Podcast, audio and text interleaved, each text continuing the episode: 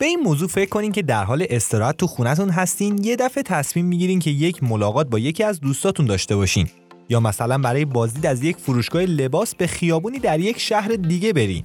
به نظرتون چجوری میشه بدون اینکه از خونتون خارج بشین و تنها به وسیله چند گجت دیجیتالی، اونم نه به صورت تماس تصویری بلکه به صورت کاملا واقعیت گرایانه و سه‌بعدی جلسات ملاقات تشکیل بدین؟ یا اینکه به اون فروشگاه مخصوصی که گفتیم بریم و بعد از دیدن محصولات اونجا در قالب واقعیت مجازی و حصول اطمینان از مناسب بودن جنس و سایز لباس مورد نظر اون رو بخریم. در جواب تمام این موارد میشه گفت که متاورس اومده تا به ما در این مسائل کمک کنه. سلام، من پیمان محبی هستم و این پادکست رو اختصاص دادم به دنیای فوق‌العاده متاورس.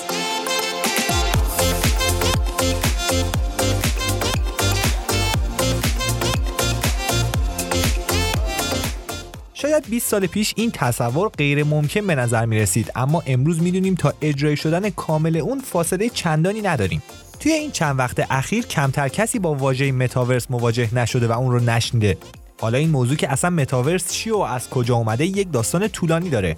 در ابتدا باید بهتون بگم که اگه بخوایم خود واژه متاورس رو معنا کنیم باید روی اجزای این کلمه متمرکز بشیم. متاورس از دو قسمت متا به معنی برتر یا فراتر و ورس کوتاه شده کلمه یونیورس به معنی جهان تشکیل شده. این دوتا عبارت با همدیگه جهان برتر یا فراتر از جهان معنا میشن و منظور از اون جهانی برتر و بالاتر از دنیایی که انسان‌ها در اون زندگی میکنند. اولین استفاده از این کلمه به سال هزار و نهصد و نود و دو برمیگرده که یک نویسنده آمریکایی به نام نیل استیونسن در کتاب سقوط برف از اون استفاده کرد. نیل توی این کتاب از واژه متاورس برای توصیف یک جهان سه‌بعدی یاد میکنه که در اون به جای انسان‌های واقعی آواتار اونها حضور داره. تو اون زمان کمتر کسی قبول میکرد که متاورس واقعیت پیدا کنه و تمام شرکت‌های بزرگ دیجیتالی دنیا به اون سمت حرکت کنن. بعد از اون این واژه به شکل‌های مختلفی توی داستان‌ها، فیلم‌ها و بازی‌ها مورد استفاده قرار گرفت. به عنوان مثال توی فیلم ردی پلیر وان ساخته استیون اسپیلبرگ بدون استفاده از واژه متاورس به شکل خیلی خوبی این فضا رو تشریح میکنه. یا میشه گفت که ما تو بازیایی مثل فورتنایت یا ماینکرافت با متاورس مواجهیم. حالا متاورس چیه؟ متاورس رو میشه نسل بعدی اینترنت دونست.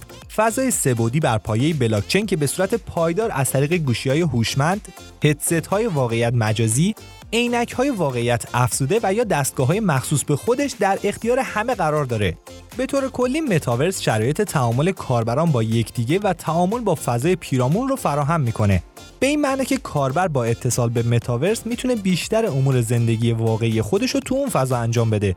به وسیله آواتار خودش با سایر کاربران ارتباط برقرار کنه، مشغول به کار بشه، ورزش کنه، خرید کنه و یه سری کارهای دیگه انجام بده. فضای سه‌بعدی مثل جهان واقعی اما تو دنیای دیجیتال عمل میکنه. بدون شک این دنیا بسیار هیجان انگیز و پر از تجربیات جدید و لذت‌های متفاوته که حس متفاوتی از زندگی کاربر رو بهش القا میکنه. توقعات هم از متاورس کاملا متفاوته، اما به نظر میرسه که باید بعضی ویژگی‌ها رو حتما در خودش بگنجونه. به عنوان مثال باید همیشگی باشه و هیچ وقت به پایان نرسه. یه موضوع مهم دیگه هم اینه که مثل هر مقوله یا سیستمی باید استانداردسازی در اون انجام بشه.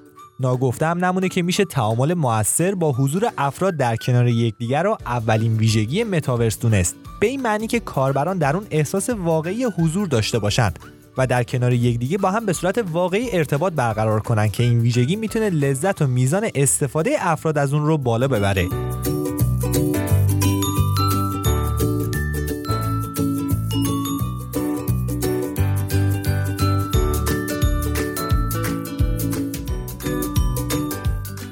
با اینکه اولین استفاده از کلمه متاورس به اوایل دهه نود میلادی برمیگرده، اما مفهوم تعاملات مجازی سابقه قدیمی تری داره. شاید بدونین که از اواسط دهه هشتاد میلادی جوامع آنلاین وجود داشت و در دهه نود شکل جدیدی از این جوامع به شکل چتروم ها به وجود اومد. با پیشرفت تکنولوژی کم کم بازی‌ها هم پا به این عرصه گذاشتند و در کنار ایجاد فضای هیجانی و چالشی بین افراد ارتباط سالم ایجاد کردند. در حال حاضر نرم افزارهای ارتباط اجتماعی هم شکل جدیدی از تعامل و ارتباط رو معرفی کردند، اما قطعاً حضور سه‌بعدی در کنار یکدیگه میتونه مفهوم اون رو متفاوت کنه. تا همین زمان که من این پادکست رو براتون ضبط میکنم بیشتر پیشرفت به دست اومده تو فضای متاورس مربوط به بازی هاست و هنوز استفاده همگانی از اون در اختیار همه نیست. به عنوان مثال شرکت آپلند بازی خودش رو تحت همین نام در سال دو هزار و بیست عرضه کرد که به سرعت محبوب شد. این بازی یک جهان متاورسی بر روی نقشه کره زمینه. پول رایج مخصوص به خودش به نام یو پی ایکس رو داره و افراد میتونن در اون به شهرها و کشورهای مختلف سفر کنند و با انجام یه سری فعالیت مشخص کسب درآمد واقعی هم از بازی دارن. به عنوان نمونه برای فهم بهتر دنیای متاورس بعد اسم بازی دسنترالند رو بیارم، چون توی آپلند شما آواتار ندارین و فقط به صورت یک آیتم متحرک تو نقشه ها نشون داده میشین. اما تو بازی دسنترالند شما باید در شروع بازی یک آواتار برای خودتون طراحی کنید و تمام اتفاقات رو از طریق اون آواتاری که تجربه میکنید. این بازی هم توکن مخصوص به نام خودش به اسم مانا رو داره. گرچه شرکت‌های بزرگی مثل گوگل، فیسبوک، انویدیا، اپیک گیم و مایکروسافت برای پیشرفت متاورس در تکاپوئند و یا اینکه بایننس به عنوان بزرگترین صرافی در دنیای رمز ارزها برای گسترش و ارتقای زیرساخت‌های این فضا تلاش میکنه، اما هنوز هم تا عمومی شدن استفاده از متاورس فاصله زیادی داریم.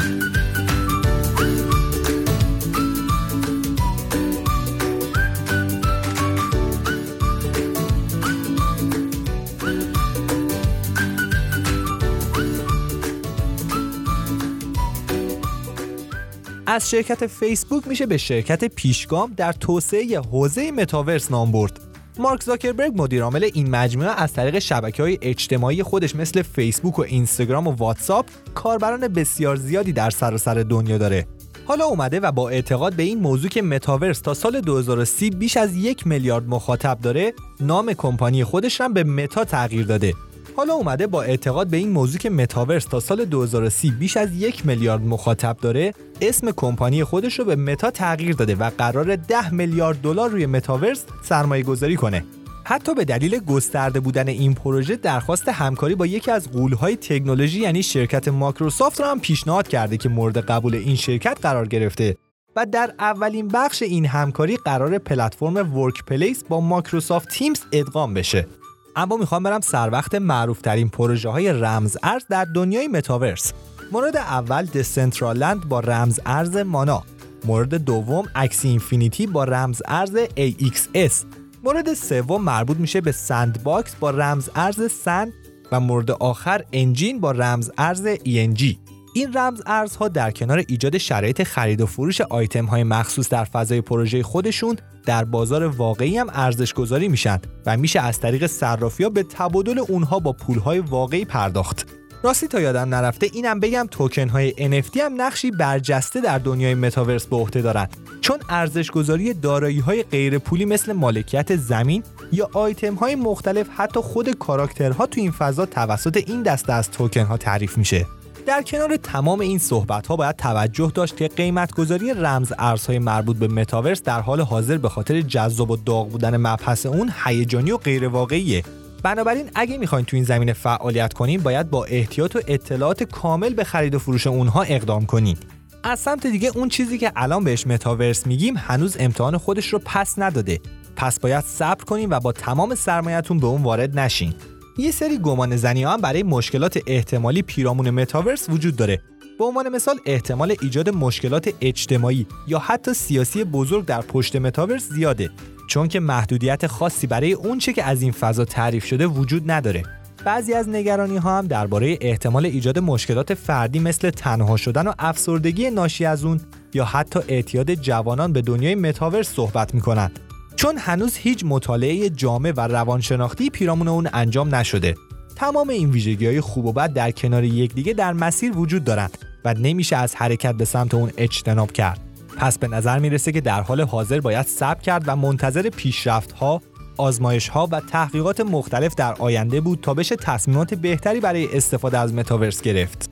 و در انتها هم امیدوارم شنیدن این پادکست در فهم شما از دنیای متاورس کمک کرده باشه. تا قسمتی دیگه بدرود.